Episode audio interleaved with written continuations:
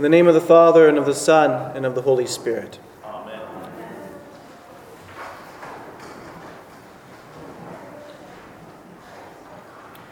Herod believed that Jesus was a threat to his reign. Herod was a Gentile. Though he took pride in the title King of the Jews, he was nothing more than a puppet of the Roman Empire. He used fear and violence and deceit to buttress his power in Israel. He knew it, and the Jewish people knew it. He was not the true king.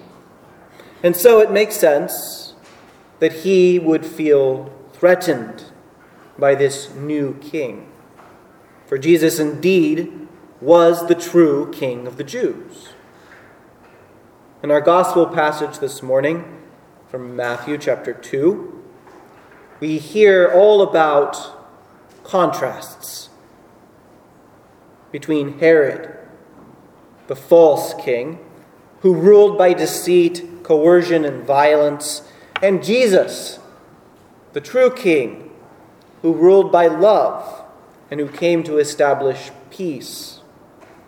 Between the Magi, who represent knowledge, faith, and true worship, and Herod again, who represents human ignorance and hypocrisy, who paid lip service to God by building him a temple in Jerusalem, but who really, in reality, feared, loved, and trusted in his own power and influence over God.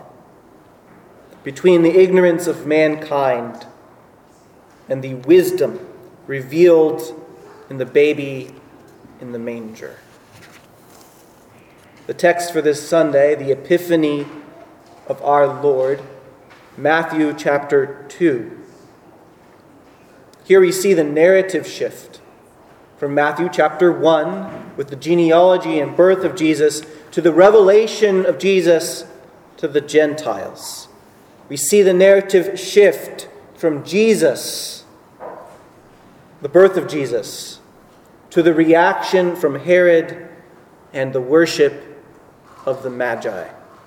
In this way, the text itself shows us the transition from the season of Christmas to the season of Epiphany. If Christmas is about, of course, the incarnation, the coming of the second person of the Trinity in flesh in the person of Jesus, then Epiphany is about the revelation of this Jesus to all people, and specifically to the Gentiles. Herod was a Gentile, as were the Magi. Yet Herod responded to this revelation of Jesus with fear and anger, and the Magi responded with true faith and worship. We see the message of Christmas met by the Gentile people with one of two responses either faith or rejection. Herod, of course, exemplifies for us rejection, and the Magi exemplify faith. This is still relevant today. Herod looks to the chief priests to find out where Jesus would be born. He does this not to worship Jesus, for that was a lie to get the Magi to come back to him, but to scheme against Jesus, to kill him.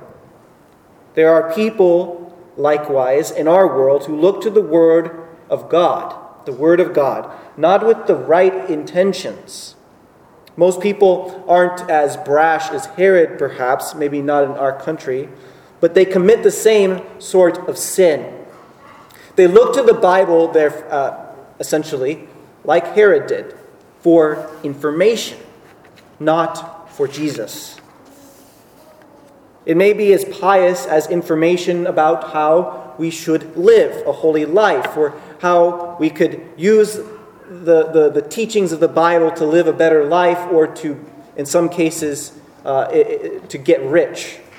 It may be with a critical eye, as it was in the past hundred years with the battle of the Bible, looking in the Bible not for Jesus, but for the inaccuracies, but for inaccuracies, in order to try to prove the Bible wrong. It may be to find excuses somewhere for their own sinful behavior. Look here, God says I can do this. Look here, God says you can't do that.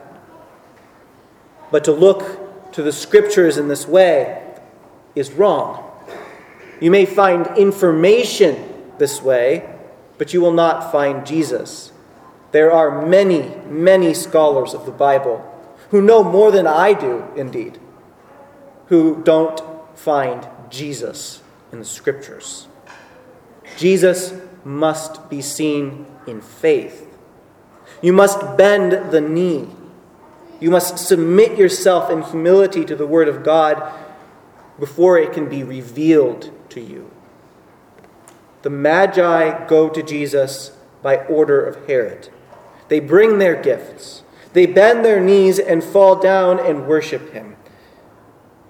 They go to Jesus not to find information. They do not go to Jesus to scrutinize the nature of his birth. They do not go to Jesus to excuse their own sinful behavior. They went to Jesus rather with humility, and they beheld God. They bowed before God made flesh. They saw what we can only imagine an image up in creches and nativities. They were further blessed to bring before the infant Lord gifts, of course, precious and expensive goods fit for a king, the holy and precious metal, gold, the sweet smelling incense commonly burnt in the temple, frankincense, and the incense commonly used in the fragrancing of bodies before burial, myrrh. Gold corresponding to his kingship, frankincense corresponding to him being the great and high priest, and myrrh, foreshadowing, of course, his death and burial for our sins, but also his resurrection from the dead for our justification. The Magi are examples to us of true worship. Just as Herod is a warning for us of false worship. Jesus came to the Gentile people. He revealed himself with a star, with light. He guided the Magi to himself. And just so, he guides us today with the light of his word. When you see the star, think of John chapter 1 and the light which came to reveal Jesus. Think also of the Word of God itself.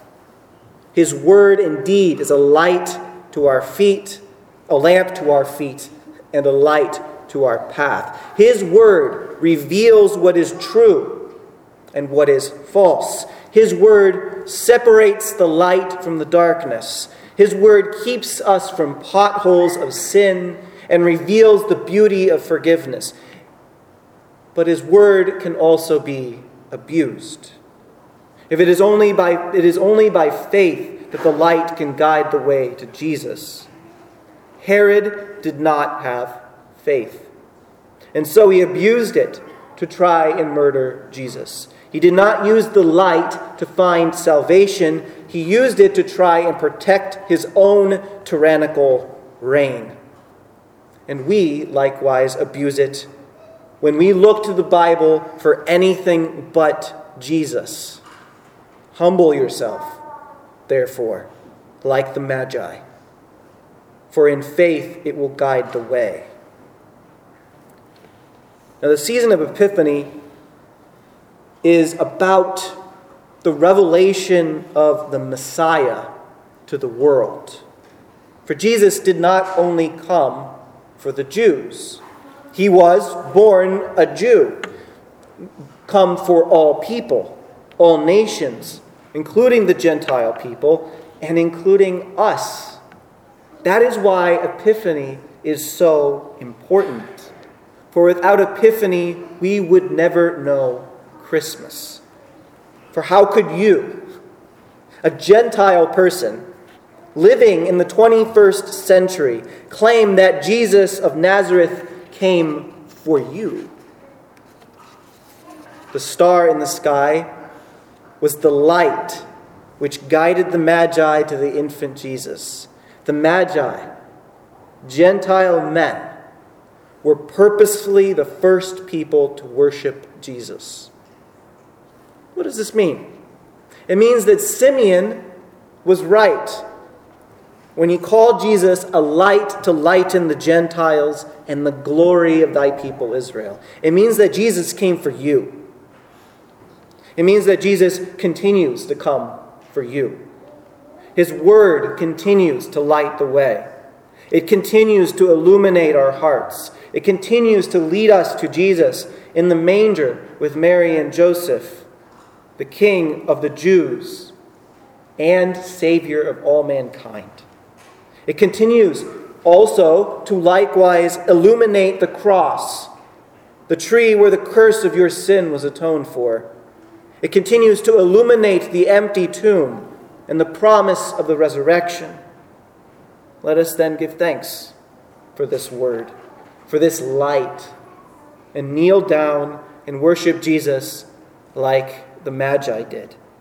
Let us then also bring before him our tithes and gifts. We do not do this out of coercion, of course, or fear, for our Lord does not come as a tyrant like Herod, but in humility, found in the manger and in the bosom of his adoring mother. For he came to set us free, and we are free indeed. He has illuminated our hearts by the and minds by his word, that we might approach him with awe and reverence and receive the gift of his presence, and offer him thanksgiving. How blessed you are, for Jesus came for the Gentiles, and Jesus came for you. In Jesus' name, amen.